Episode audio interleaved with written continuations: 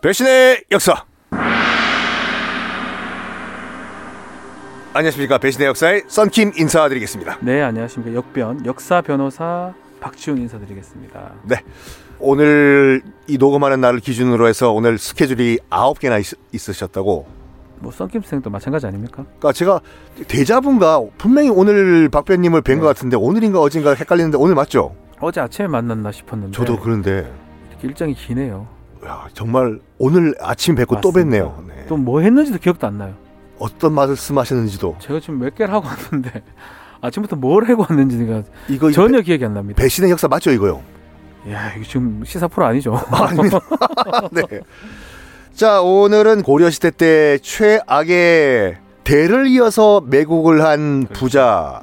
대를 이었다기보다는 아버지가 홍대순이고 아들이 홍복원이고 복원이죠. 예. 또 그 밑에 아들이 홍다구라고 이름이 뭐? 다구 다국? 큰 대자랑 대구할 때 대자일 거예요 아마. 예.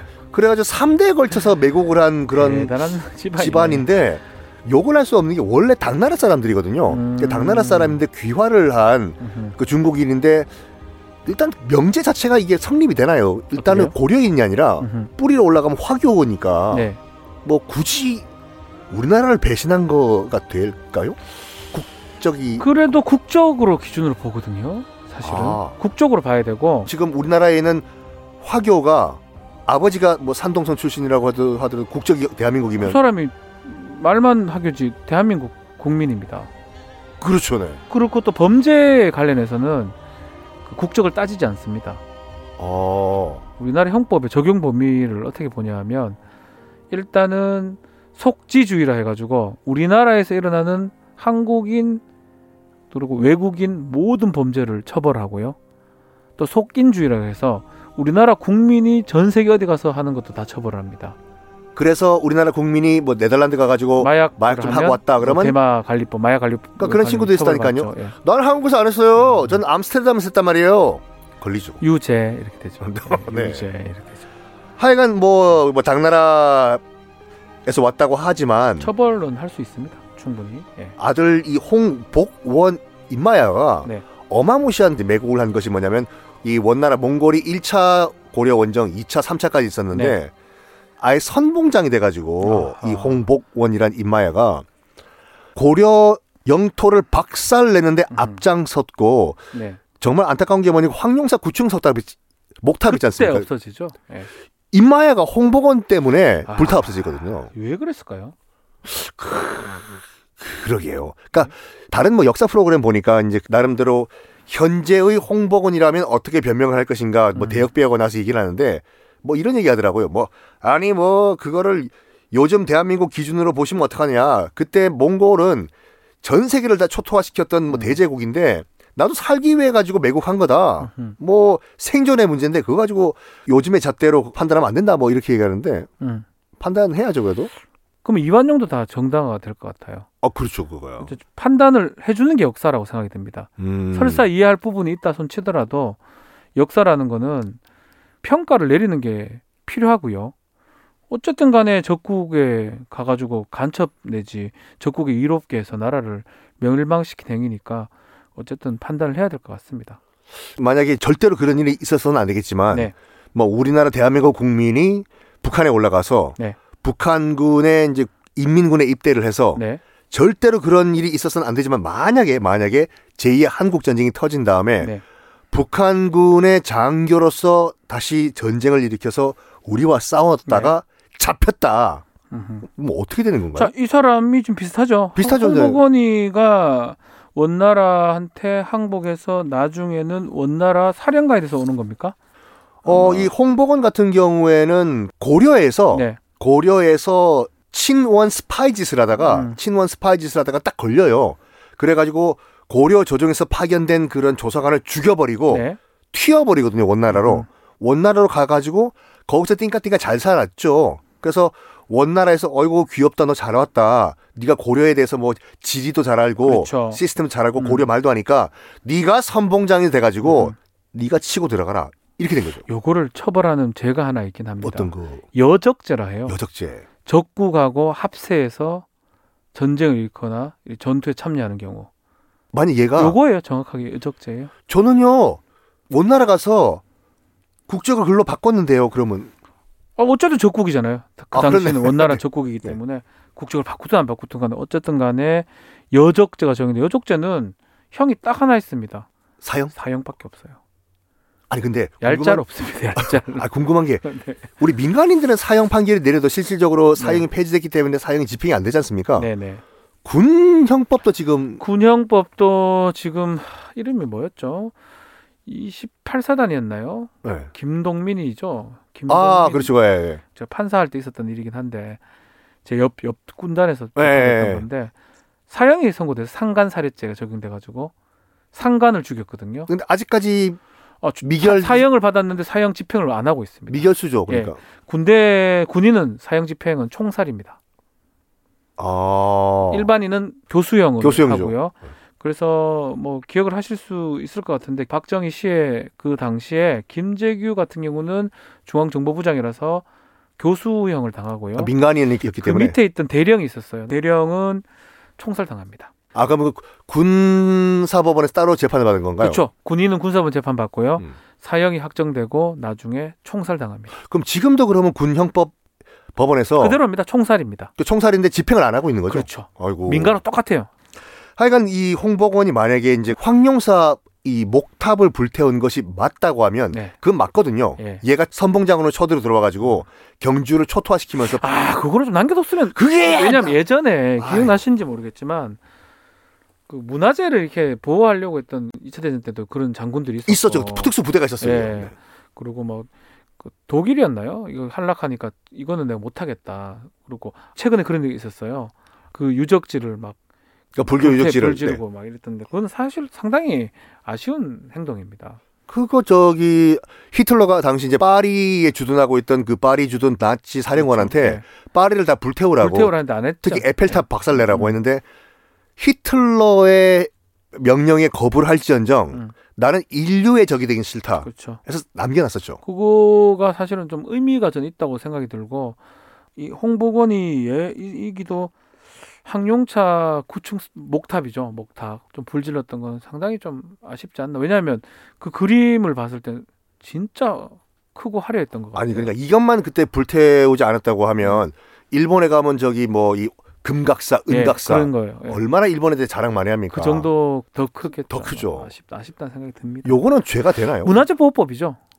뭐 지금으로 따진다면 저번에 남대문 불태운 그렇죠. 것처럼 똑같습니다. 문화재 보호법이 되고 이것도 실형이 나올 수밖에 없는데 뭐 이건 뭐 경중을 따지기가 다 어려워요. 너무나 중요한 저도 언뜻 한번 들은 건데 음. 만약에 이제 그 현재 건물을 내가 일부러 방화를 했는데 네, 마침 그때 사람이 안에 있었다. 아하, 예. 그러면 더 가중처벌 되나요? 맞습니다.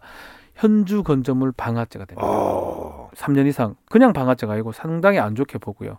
방화죄는 사람이 있느냐 또 사람을 주거로 사용하느냐 그냥 단순한 어떤 어떤 시설이냐에 따라서 형이 다릅니다. 가장 나쁘게 보는 게 사람이 있거나 사람이 거주하는 것을 파괴했을 때. 몰랐다고 하면 어떻게 되나요? 근데 이제 몰랐다 해가지고 처벌이 면피되지가 않습니다. 꽤 된 얘기인데 네. 그 공사장 뭐 아파트인가 뭐 신축 공사장에서 사람이 없는 줄 알았다고 네. 그 추워가지고 판넬 같은 거 쌓아놓은 거 있지 않습니까? 네. 음. 그불 붙여가지고 나 모닥불 좀 쐬려고 했는데 어, 어어어어 하다가 그러니까 그거는 그냥- 실화죄니까 조금 그러니까 네. 다른데 이제 만약에 불을 고의로 질렸어요. 네. 근데 그 안에 사람이 죽었습니다. 네. 근데 몰랐다고 얘기하더라도 현주 건조물 방화 치사가 됩니다. 어 그렇죠. 치사가 되면 이제 무기 7년 이상의 아주 중한 7년 범죄. 이상이요? 예. 존속 살해한 거 똑같아요. 근데 아까 실화 음. 같은 경우에 뭐 그, 과실로 한 거죠, 그거는. 과실치사가 되는 거네요. 그렇죠. 과실치사, 실화치사 이런 게 되는 거죠. 그건 어느 정도 형량이 나오나요? 그거는 이제 벌금도 될 수가 있고요. 벌금이요? 사람 죽었는데? 그래도 벌금형도 있어요. 실화니까 고의 범죄가 아니고 실화 범죄이기 때문에 뭐 징역이 될 수도 있지만 벌금도 가능합니다. 업무상 뭐 과실 치사 같은 경우도 사실은 벌금이 많이 나오거든요. 사실은 뭐 합의가 된다고 하면 얼마 정도 대충 벌금 나오면 한 천만 원 뭐 이렇게 나오는 경우 많습니다. 어. 네. 홍보관 같은 네. 경우에는 이게 매국짓을 하다가 고려에서 뭐라냐면 왕준이라는 왕족을 왕씨니까 원나라로 보내거든요. 이거 중계 역할을 좀 해달라. 근데 마침 그때 이제 홍보건이 그 원나라에 있던 상태였는데 라이벌 의식을 느낀 거예요. 그래가지고 치고받고 치고받고 싸우다가 독극물을 이용해서 살인을 하려고 했나? 음흠. 그 이게 이제 원나라 황실에게 그 소문이 들어간 거죠. 네. 그래가지고 맞아 죽었거든요, 홍복원이. 근데 이 아들내미가 홍다구라고 있는데 다구. 예. 이마야는 삼별초를 음흠. 아주 잔인한 방법으로 박살을 내서 살육을 한 것으로 악명 높은 친구인데 홍다구가 네, 네.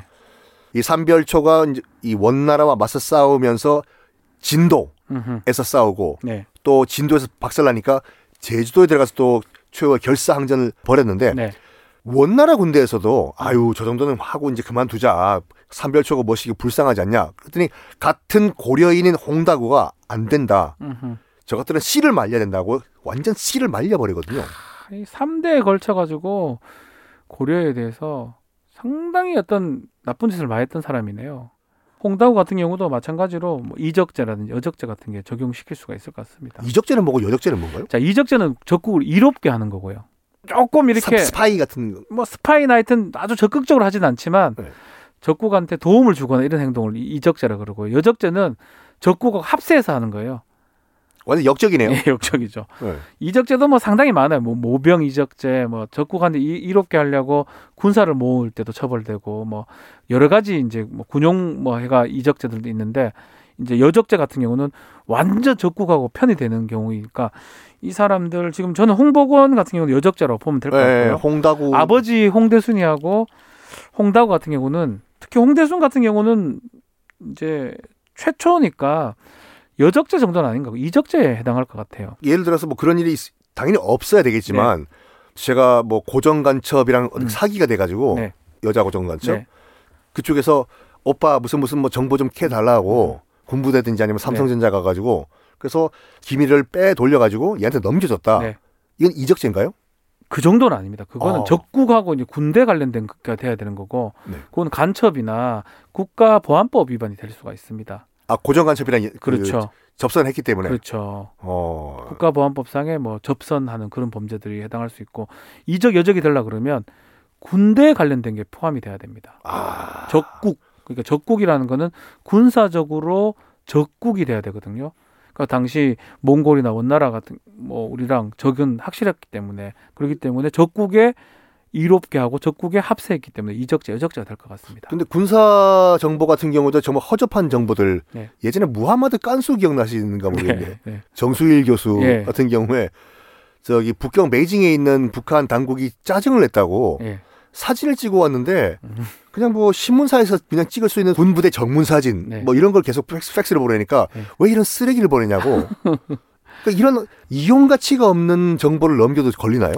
근데 이제 너무 이용 가치가 없으면 네. 사실은 이건 또 다시 군사 기밀하고도 관계가 돼요. 네. 업무상 비밀 누설 이런 거는 되는데 그 범죄도 비밀 가치는 있어야 됩니다. 아예 비밀 가치가 없는 거를 정말 뭐 신문 스크랩을해서 보냈다. 그거는 범죄가 되긴 좀 어렵겠죠. 어. 아 그래가지고 저기 그 플라자 호텔인가 거기서 네네. 이제 팩스를 넣어가지고 베이징으로 보냈다고 하는데 주중 북한 대사관으로 주중 북한 대사관에서 짜증 냈다고 하더래 이거 필요 없는 남조선 신문 스크랩해서 왜 보내냐고 이거. 필요 없는 거. 자 그러면 네. 이 3대에 걸쳐가지고 매국을 한 이 뭐 할아버지, 아버지, 손자 정리를 좀 하죠. 네. 홍대순, 홍복원, 홍다구까지.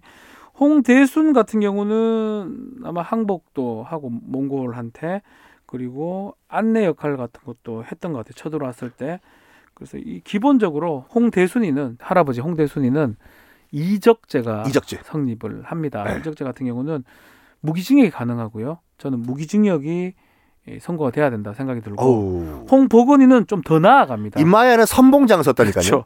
가서 아예 원나라로 도- 들어가서 원나라의 군대의 사령관 선봉장이 선봉장이 돼가지고, 되니까 어, 고려를 치러 왔기 때문에 여기는 여적제가 되고요. 사형이 선고가 돼야 되고. 사형 밖에 없다 홍다구 같은 경우도 이제 선봉을 섞긴 섰는데 홍복원 정도까지는 아닌 것 같아요. 그렇죠 네 그러다 보니 거기도 이적자가 돼서 무기징역이 선고돼야 될 것 같습니다.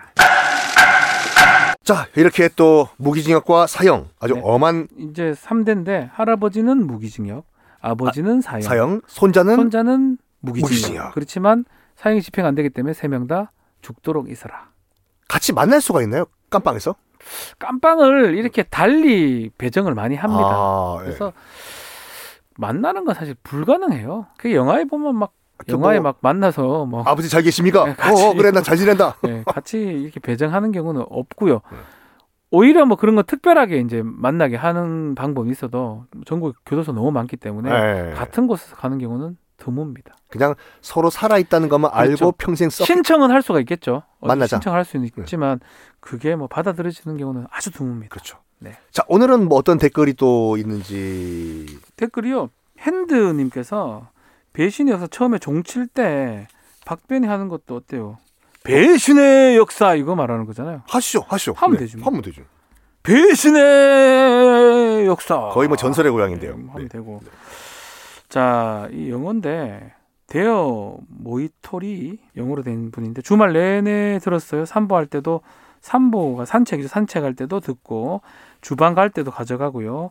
업무 고민으로 다른 말은 안 듣고 싶은데 배신 역사는 켜게 되더라고요. 감사합니다. 듣다가 웃기도 하고 또 심각하게 듣기도 하고요. 아침에 군대 내 폭행 이야기 들었던 부분에서 그저 때리는 걸 참아야 한다는 것에 생각이 많아지더라고요. 때리는 걸 막기만 해야 한다니 슬픕니다. 자, 감사히 듣겠습니다. 라고 글 주셨습니다. 누룽댕님은 두 분의 흥미로운 얘기 덕에 요즘 잘 듣고 있습니다. 재밌게 듣고 있는데 소환하고 싶은 인물 있으면 댓글 달라고 해서 처음으로 댓글을 달아봅니다. 이탈리아 무솔리니. 무솔리니. 소환. 뭐 무솔리니는 거의 사형 같긴 한데 한번 해볼만 하죠. 뭐 민중에 의해서 사형 당한 거죠. 그렇죠. 예. 네. 좋습니다. 이렇게 또 댓글을 한번 저희가 읽어봤는데 또 뭐 있을까요? 없습니다. 알겠습니다. 네. 자, 우리 또 박 변호사님 말씀하신 것처럼 여러분들 소환이 됐으면 싶은 나쁜 놈들이 있거든. 여러분들 저희가 게시판에 올려주시면 저희가 소환을 또 해보겠습니다. 네. 저희는 또 다음 시간에 또 다른 인물 소환해볼까요? 네, 예, 다음 시간에 뵙겠습니다. 감사합니다. 감사합니다.